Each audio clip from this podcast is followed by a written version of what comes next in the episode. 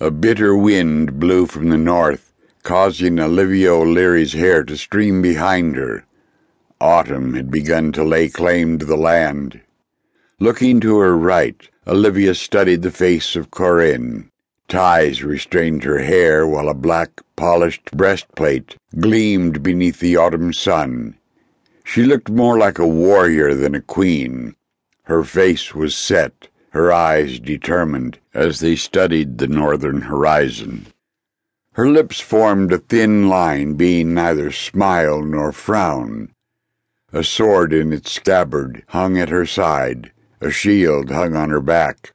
Studded leather gloves and trousers protected her hands and legs, while knee-high leather boots completed the outfit. Over two dozen guards, attendants, and servants surrounded her. You seem worried, Olivia observed. Why else would you be here? Corinne nodded without looking at Olivia. The scouts did not return today, as expected. I fear they won't return. Olivia turned again to the north, closing her eyes. Death, the memory of the pain she felt at the loss of her mother, father, and most of her mage family rose up to assail her. Nightmares plagued her by night, while ghosts haunted her by day. Three weeks had passed since Dawin and the others had departed, but no respite had come for her. She might walk into a room and hear the voice of her mother scolding her as a child, the voice of her father lecturing on the basics of magical manipulation seemed to echo when she entered a classroom. She knew, of course, that the voices were memories, not their actual voices, but it did not make dealing with the loss any easier. How lies the mantle of command on your shoulders? Corinne asked. Olivia sighed and opened her eyes. Heavy. I'm not ready to lead an entire order, no matter how diminished its numbers. The decision for Olivia to be the leader of the tower had been simple.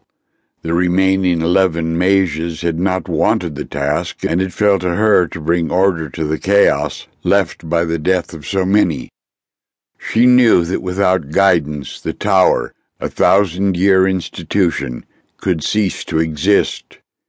This had compelled her to accept the responsibility. Corinne nodded. I am sure you will be a fine leader, Olivia. I. Her words cut short as a horn sounded from the northeast tower. Olivia followed the gaze of Corinne, who had straightened in alarm.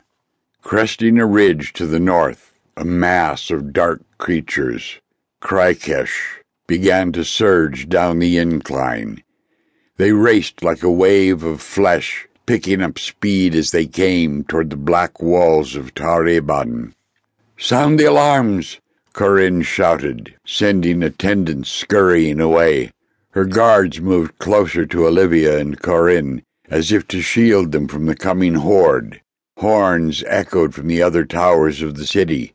Drums began to beat from the rear of the battlement, calling the city's defenders to assemble.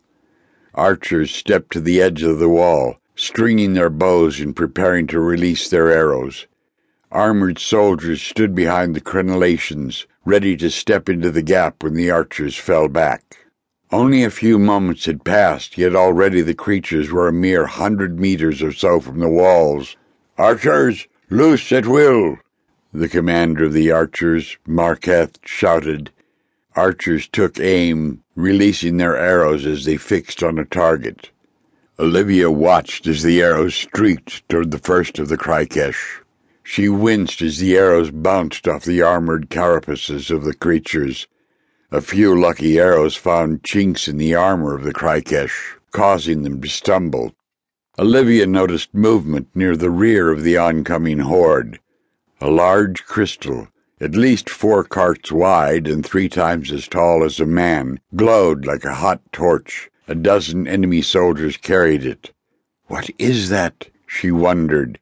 As she watched, the Krai'kesh thrust the crystal into the ground with a loud boom,